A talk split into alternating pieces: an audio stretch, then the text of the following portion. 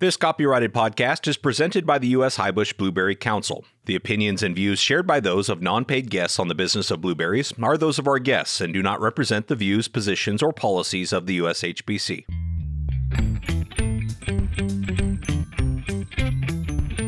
The blueberry industry is like no other passionate, resilient, and innovative. This podcast is your source for the latest information on the management, markets, research, and technology related to blueberry production. This is the business of blueberries. Here's your host, President of the U.S. Highbush Blueberry Council, Kasey Cronquist.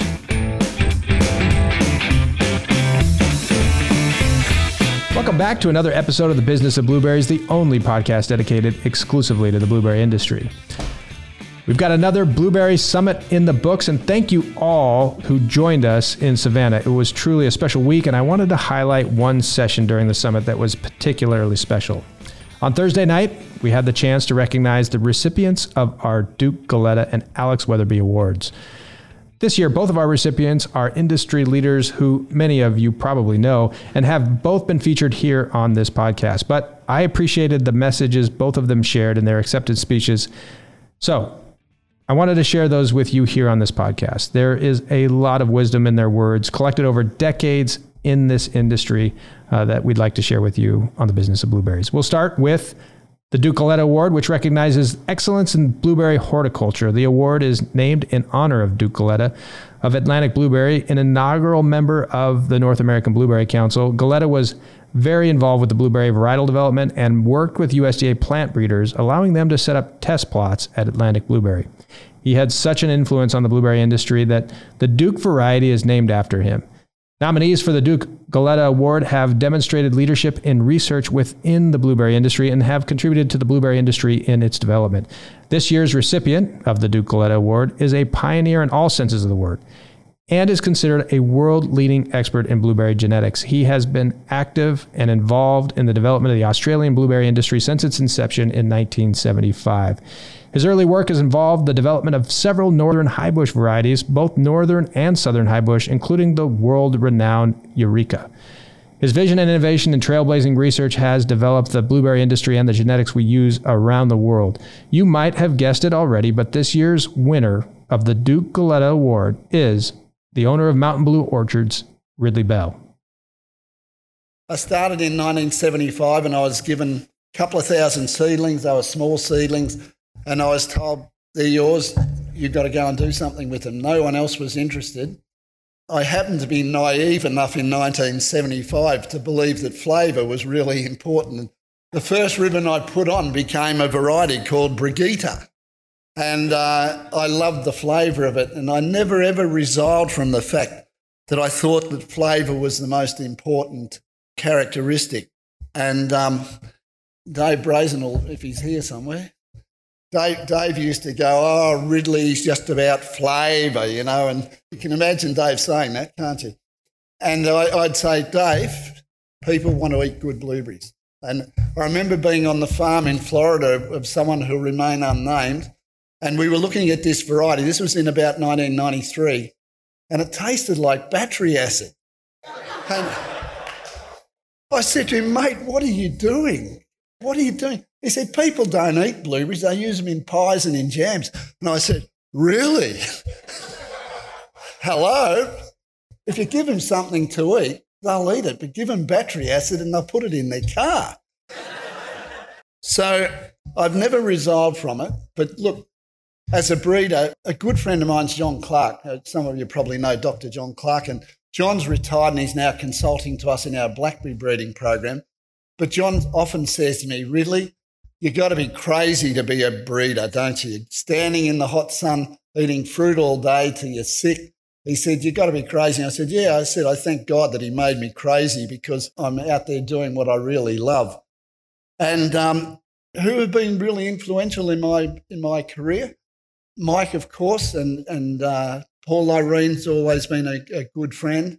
But one of the people that, um, I, that really influenced me early on was an American guy, but he wasn't anything to do with the blueberry industry.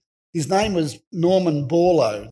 In fact, um, he was the one, he's the only agriculturalist that's ever won the Nobel Peace Prize. and he won it for his work in um, the Green Revolution. He he um, produced wheat varieties, and I read his story, and I said, "That's what I want to be like." And he would go into the field, and the the people who knew him said that he could walk through rows of wheat and tell you what the parents were and the children and all the rest. And I said, I've got to be like that. So I've become like that about my my genetics. I walk through the field and, and my team, I've encouraged them to buy in. And when we sit around the table to plan the crosses, you know, the six or eight of us are there working on it. And they'll say, Oh, boss, what about trying that with that? And I go, yeah, that's not a bad idea. You know, and they bought in because everybody knows 48 2 or 23 1 or something. And it's a really important thing. If you're a young breeder here, I would say you've got to love them like your children and really get to know them. And, and that's the way you're going to lift the bar and move forward incrementally every year. So, um, just very briefly, Mountain Blue is a, a vertically integrated company. We have the breeding program, we have the nursery, we have several hundred acres of uh, orchards, plus we have third party growers. And then our children own a marketing company now called Mountain Blue Marketing. And I've always said to the kids that breeding is like a three legged stool. You've got three legs. You've got the consumer, you've got the, the uh, grower, and you've got the marketer. And I said, the grower will always tell you yields, now, how many growers say to me, does it yield? And you say, yes. And I say, what's important to you? Yield. What's second important? Yield. What's third important? Yield. And growers want yield. I understand that as a grower. They also want um, machine harvesting today. And I, I noted what you said there. It's, a, it's an important part of our, our program. But the marketers, they want blueberries that ship well. They want them to look good. They want a good bloom. And the consumer, what does the consumer want? They want flavour, they want crunch, they want jumbo or size. And I'm told we had some Chinese guests recently the other day, and they came in and they said, in China, you know, we equate crunch with freshness. It might have been on the water 25 days from, from Peru, but if it's crunchy, they equate it with freshness and they love it. So, just very briefly then, where are we going? Well, we. Have I gone too long?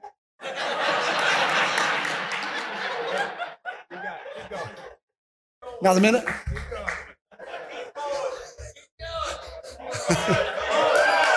okay.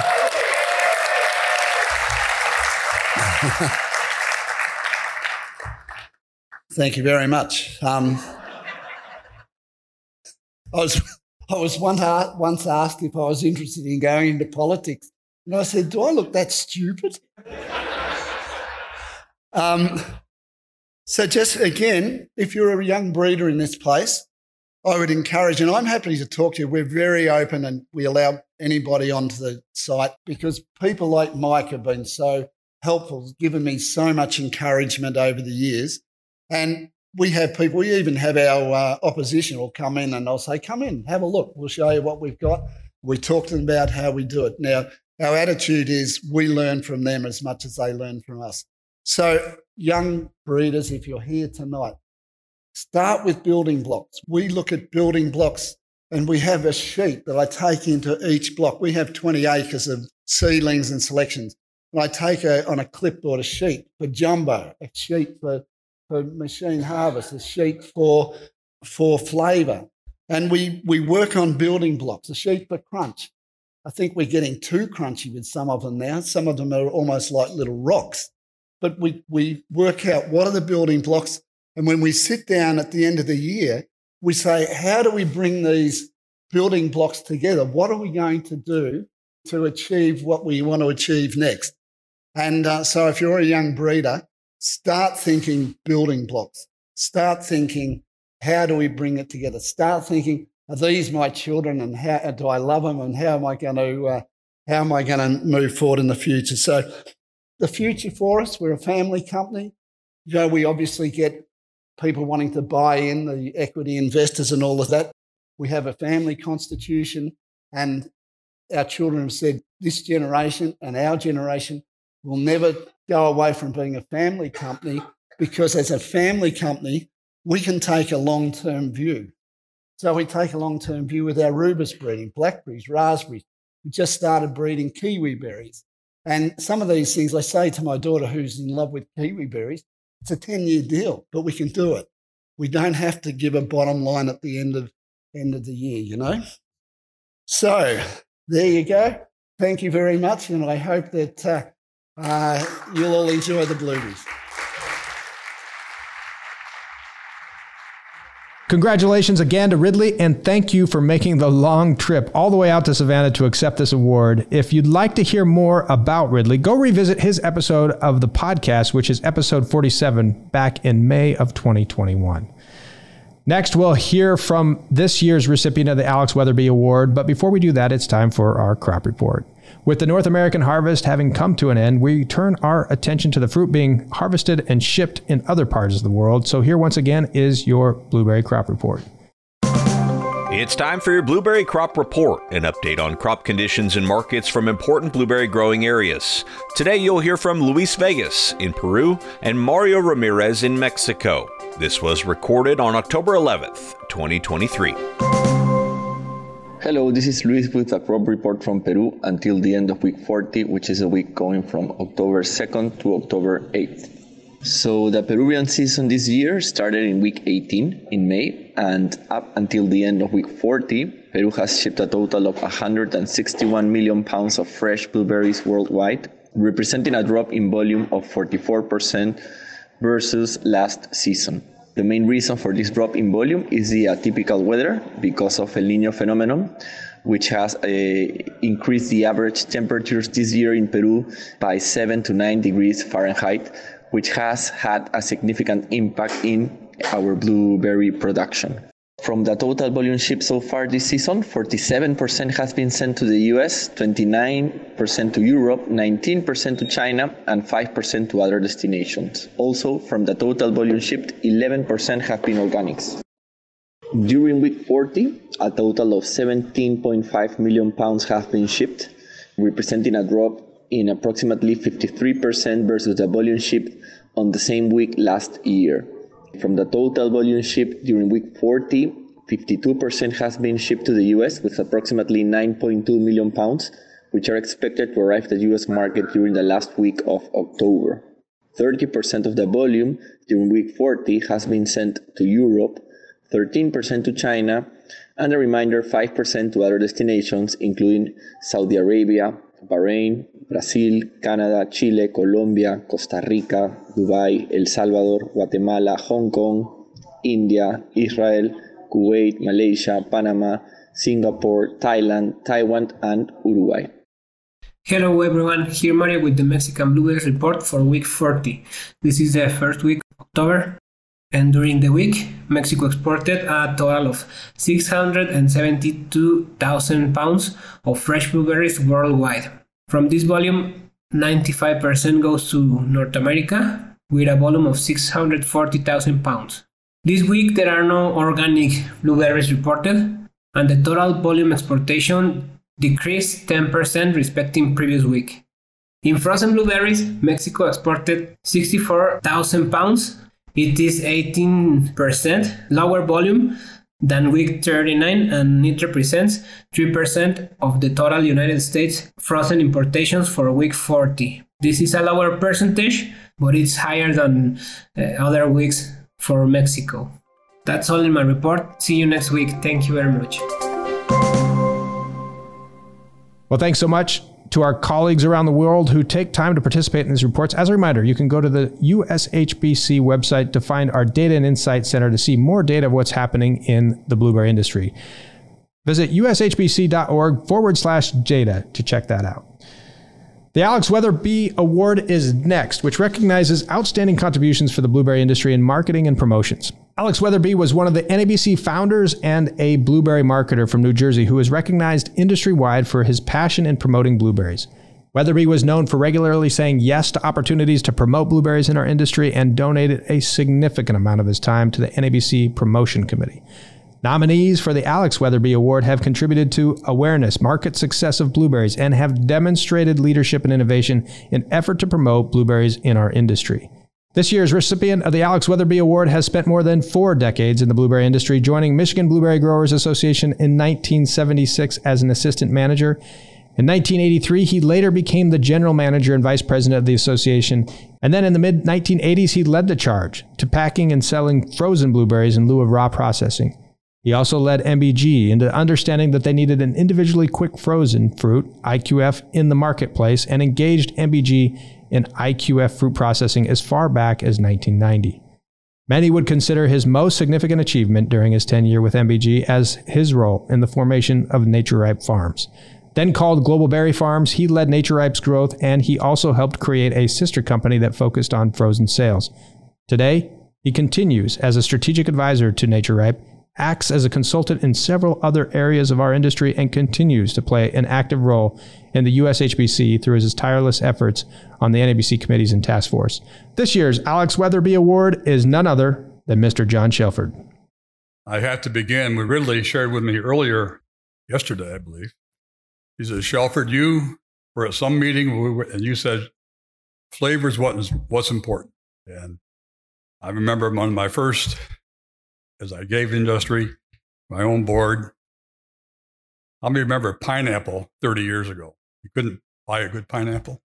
But many of you don't remember that. You weren't around. The Del Monte Gold pineapple was a pineapple come out, and it was when that hit the marketplace, it was like a hockey stick. Pineapple sales were Del Monte Gold, boom. And I think that's what blueberry steak. But thank you. It's been quite a ride. 40 seven years. My first NABC meeting was Portland, Oregon in the fall of 76.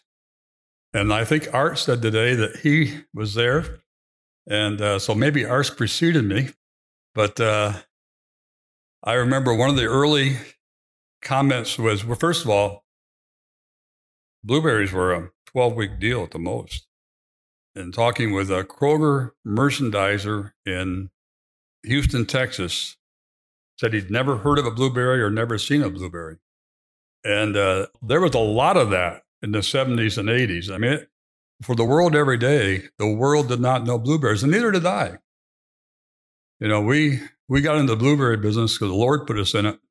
And uh, I'm here tonight because I've worked and I felt I've always had a very high standard of fiduciary responsibility to the people I've worked for and with. And I go back to, I'll just name a name, Pete Holbein. Some of you remember Pete. Pete was the first man that I worked for. And then Ron Bakke. Ron was a dear, dear friend. And uh, then the chairman of our MBG board, Vern Rambo. And then uh, you go back to when we had the Fritzes.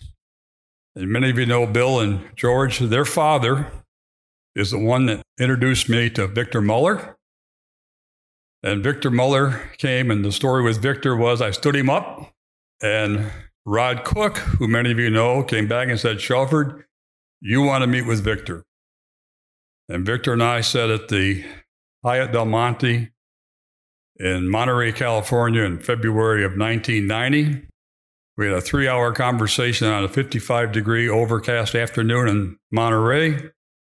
And that uh, following fall, we started importing raspberries because he didn't have blueberries to the marketplace yet.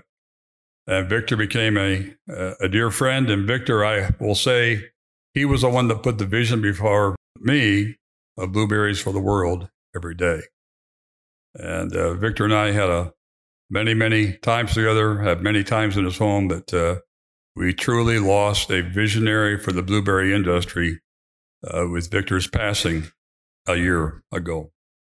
And um, a dear friend. And, you know, I just think back to those names and them and the mentioned the Frozen.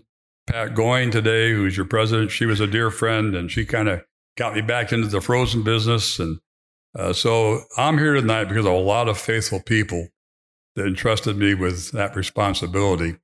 And it's, uh, I've probably forgotten, uh, people remind me more, but there's other people. I was blessed immensely. Three of the people who many of you know we were able to employ under my leadership at that time Rod Cook, Brian Bocock, and Lori Merker. I had the finest team that were my supporters through this whole situation. And so I really appreciate that. Then my wife, Carol, would you stand tonight, please?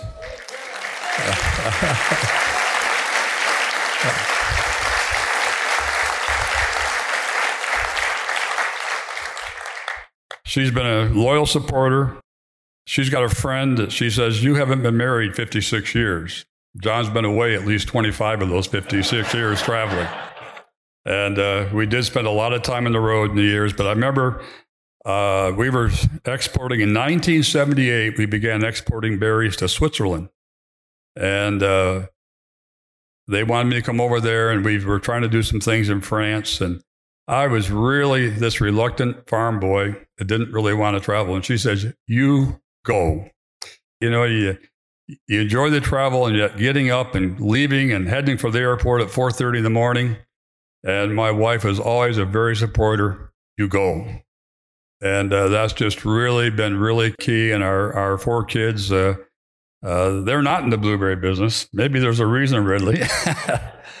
but uh, it's just been a tremendous ride with tremendous friends. And many of you here I've known for the years. And I've been privileged to be able to still uh, hang around. I, I no longer have a board of directors to report to, and I no longer have employees. So I'm having fun now because I really, I'm really kind of a trader at heart. And so I do a lot of buying and selling, take care of a couple of our big customers. And so it's just that time. And, uh, but we've been blessed immensely and we've seen a lot of uh, changes. And I hope we've led some of those changes. Uh, Kasey mentioned a couple of them. I remember we were the first company to truly pre cool blueberries before we sent it to market. I remember going to New Jersey, going to now South Carolina, come in from the field today, on a truck and go. They went they went basically at ambient temperature. We we saw the need. Those berries had to be cold to get shelf life. We also had to be cold. We had we call what we had picking holidays. Coolers are full, and uh, we shut things down. We said we got to get them cold so we can store them an extra day or two. But we were the first company that did pre cooling. We were the first company to do actually clamshells in blueberries. In blueberries, I think there were some clamshells and strawberries at that time by Driscoll, but we were doing blueberries and clamshells, and probably many of you don't remember pulp cups, rubber bands, cellophane caps. uh, and again, how things have changed so rapidly. But uh, those are just some of the marketing things that we've done. And then we've been a loyal supporter of NABC and of USHBC. A rising tide lifts all boats and a tsunami will destroy all boats. And we need to keep a rising tide to lift all boats. So thank you very much for the uh, honor, and we just are, are very thankful. Thank you.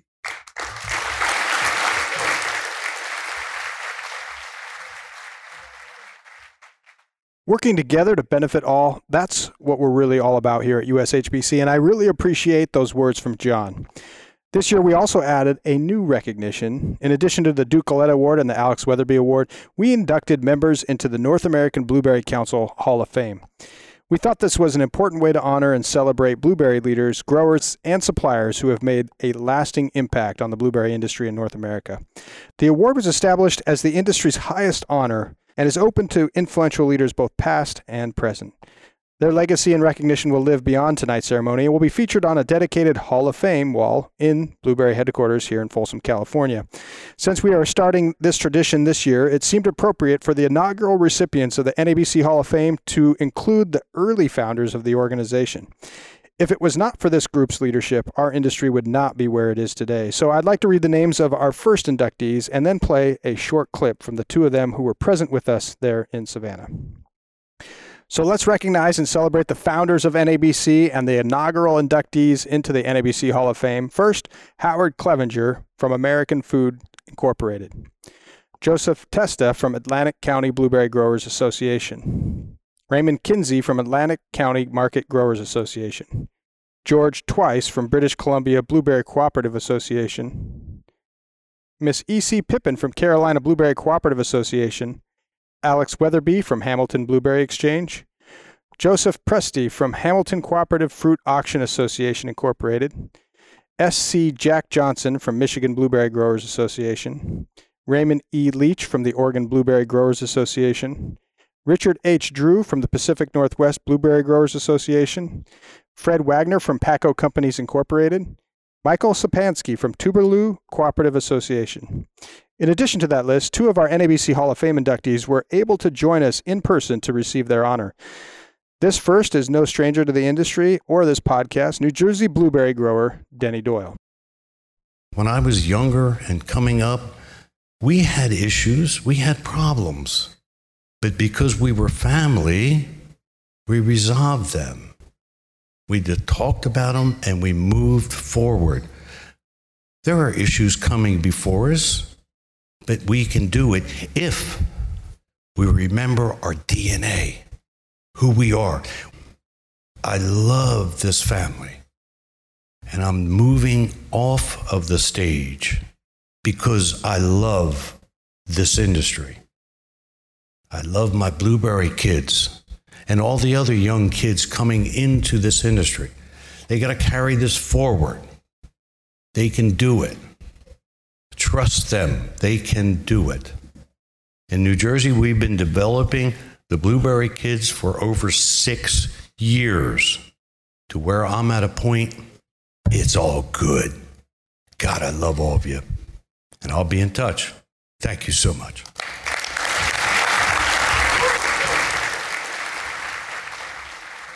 And last but certainly not least, we get to recognize Mr. Art Galletta of the Atlantic Blueberry Company, also there in New Jersey. I look back at all those names and I'm thinking, geez, I'm not in the same category as those names. I mean, it's, I'm so humbled by this. Uh, you, you wouldn't believe it. And uh, not done yet. We're not done yet. Still be the past chair for another year. I, I, thank you all. I mean, it's certainly it's a ridiculous honor for for me to to accept, and I, I appreciate it.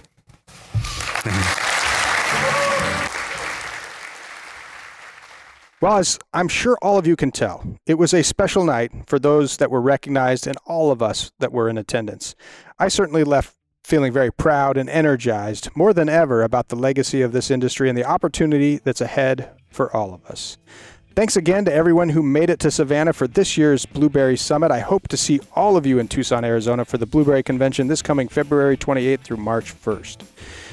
Well, that's it for episode 153. Thanks so much for listening. We'll be back next week with more innovation, collaboration, family, and hard work right here on the business of blueberries.